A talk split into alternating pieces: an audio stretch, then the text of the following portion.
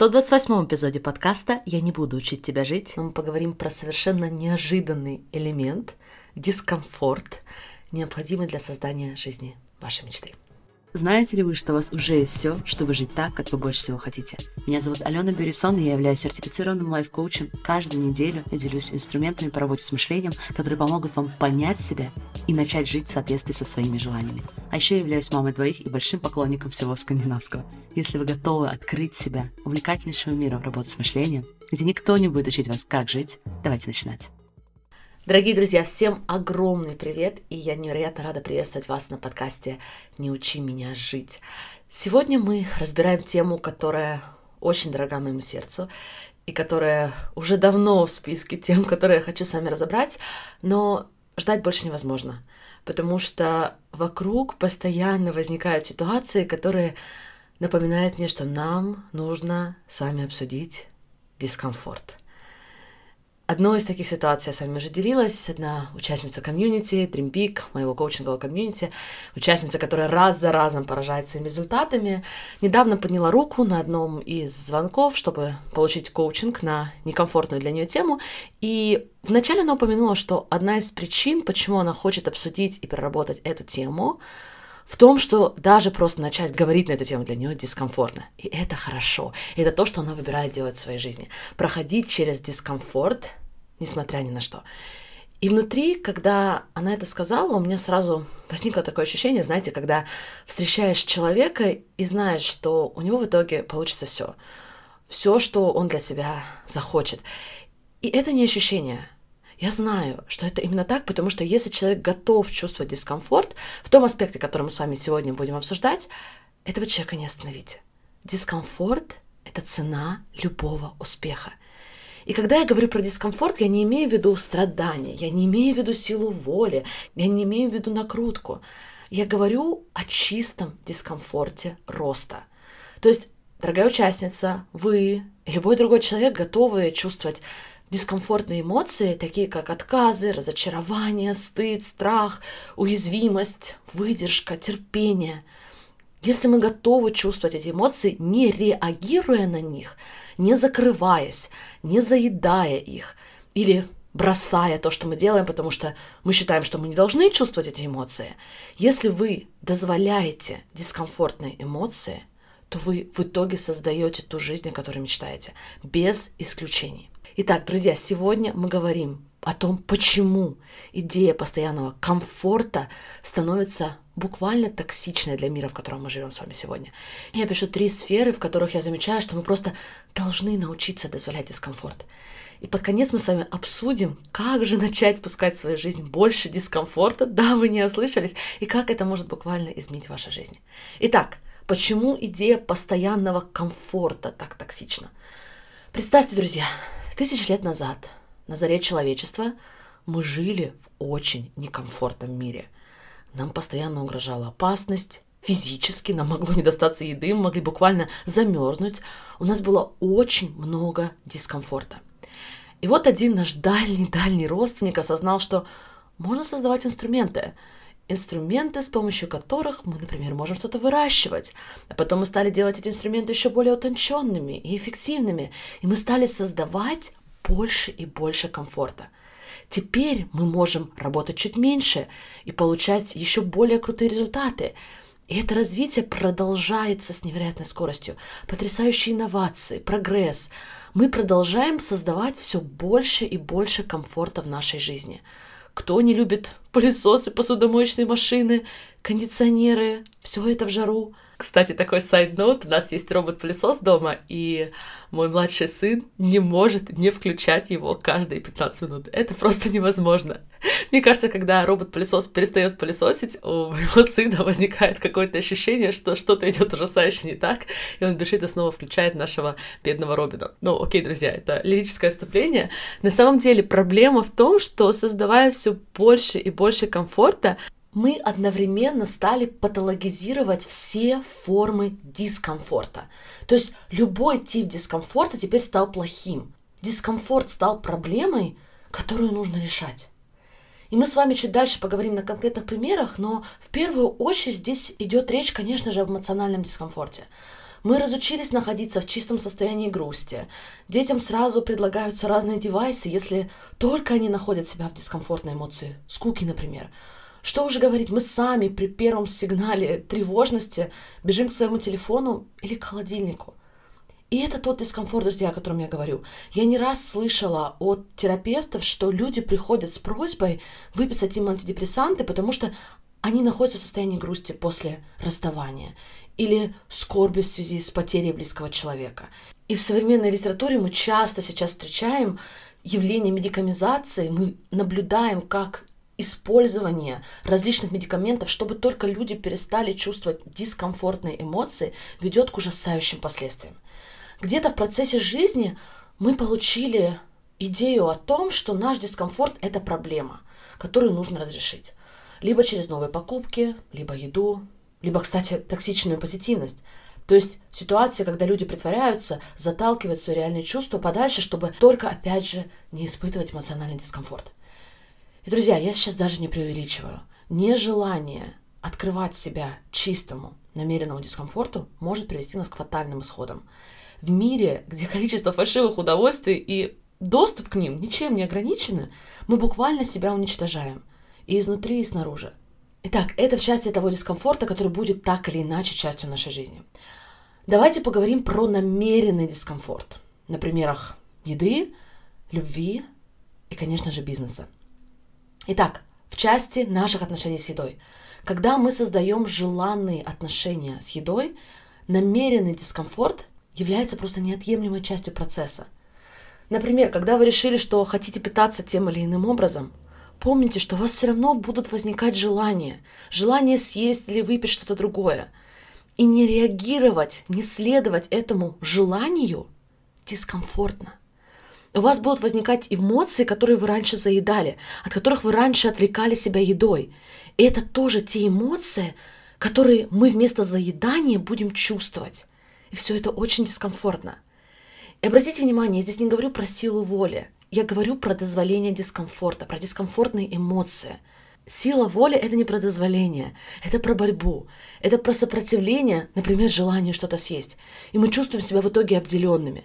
И сила воли — это истощаемый ресурс. Если вы пытались использовать силу воли, то мы используем сопротивление. Если вы пытались отговорить себя от чего-то или оправдывать себя, все это только укрепляет наше желание. То, что мы можем сделать, это использовать наше желание, например, что-то съесть, как возможность вернуться в свое тело. Понять, что реально происходит для нас на эмоциональном и на мыслительных уровнях.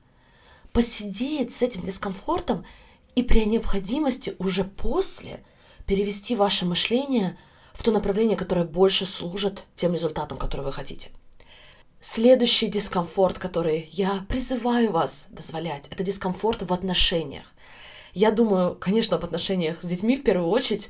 Сколько дискомфортных эмоций там? Терпение, выдержка, дозволенное раздражение, на которое мы не реагируем, не кричим. Опять же, только дозволяем его изнутри. Я знаю, что сейчас по всему миру есть движение к тому, чтобы больше поддерживать женщин в материнстве, делить обязанности максимально.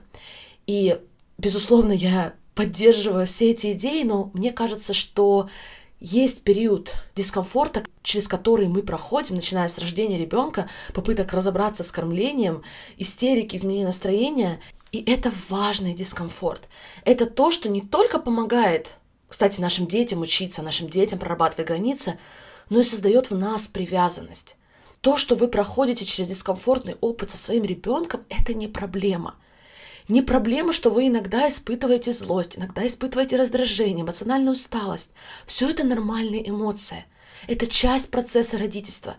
Я тоже считаю, что мы не должны делать из них патологию и надеяться на то, что родительство должно быть идеальным, должно быть картиночным опытом. И если у вас это не так, это не означает, что вы делаете что-то неправильно или что нам нужно притворяться. Это означает, что нам нужно открыть себя всему тому дискомфорту, которое включает в себя родительство в том числе. И то же самое, кстати, в части романтических отношений. Когда мы открываем себя настоящей истинной любви, то одновременно, потенциально, мы открываем себя риску расставания, потери человека. И все это может быть очень дискомфортным. Но я готова открывать себе возможности этих эмоций, не стараться их избегать, будучи наполовину в текущих отношениях, зная, что дискомфортные эмоции — это часть настоящих любящих отношений. Итак, мы поговорили с вами о том, почему дискомфорт играет важную роль в наших отношениях с едой, в наших отношениях с другими людьми. Давайте теперь поговорим о бизнесе. Дискомфорт в вашей карьере. Это то, с чем я постоянно сталкиваюсь в работе сама, и постоянно коучу клиентов на эту тему тоже. Это дискомфорт в части ваших проектов, вашего карьерного роста. Как, например, одна дорогая участница делилась с нами на звонке, что она начала продвигать свой продукт в социальных сетях, и она испытывает огромное количество дискомфорта.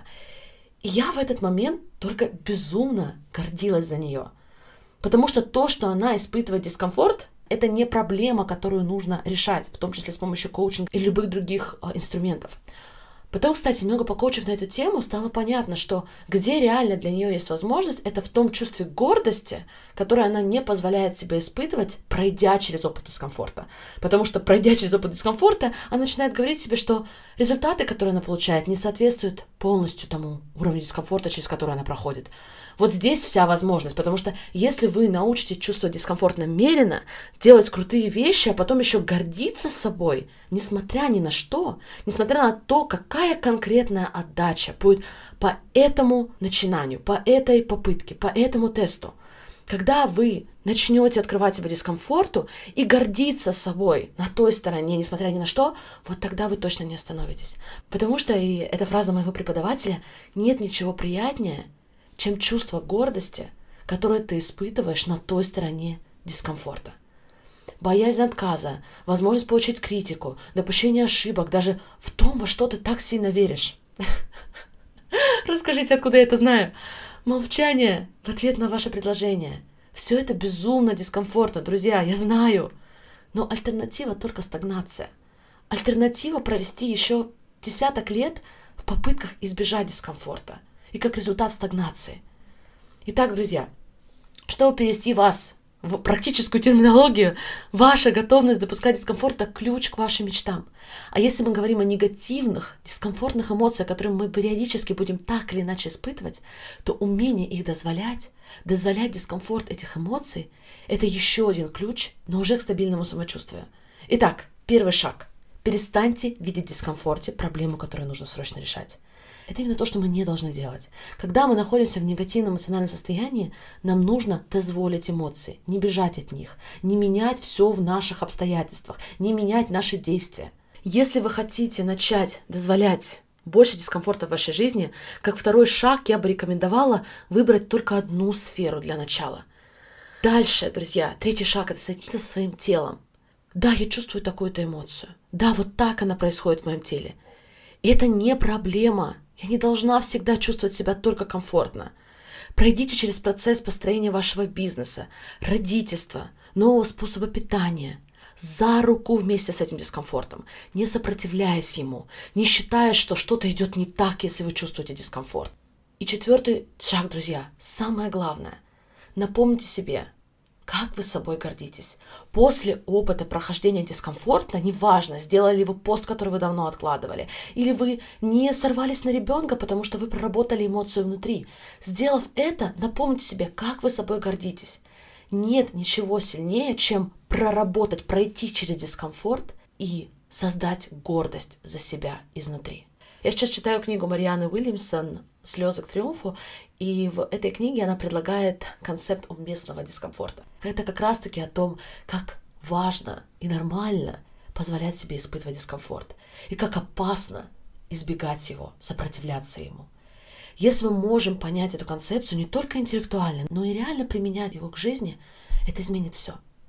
Если бы я вам могла продать что-нибудь, я бы продала вам дискомфорт, друзья. Дискомфорт является частью того, чего вы хотите. Частью движения к тому, чего вы больше всего хотите. А если вы хотите нашей поддержки, потому что я знаю, что одному иногда делать это нелегко, неважно, через что вы проходите, будь то опыт родительства, либо построение вашей головокружительной карьеры, либо романтических отношений, дискомфорт будет частью процесса. Ваше умение его дозволять и прорабатывать ваше мышление будет просто невозможно переоценить. Если вы хотите прорабатывать и укреплять эти навыки, делая реальные движения в сторону жизни вашей мечты, то мы ждем вас в комьюнити Dream Big. Вы можете подать заявку на участие по ссылке, которую мы оставим в описании к этому эпизоду. Друзья, спасибо большое, что были сегодня с подкастом «Не учи меня жить». Я желаю вам прекраснейшего продолжения сегодняшнего дня. Всех обнимаю. Пока-пока. Если вам отзывается то, что вы слышите на подкасте, то я приглашаю вас узнать больше о комьюнити Dream Big. Став частью комьюнити, вы почувствуете разницу между теорией и реальным применением работы с мышлением в вашей жизни, чтобы создать те результаты, о которых вы больше всего мечтаете. В комьюнити вы сможете получить мою личную поддержку, коучинг, обрести вдохновляющее окружение и в результате создать жизнь именно вашей мечты. Все подробности по ссылке в описании эпизода, и я буду счастлива возможности поработать с вами в Dream Big.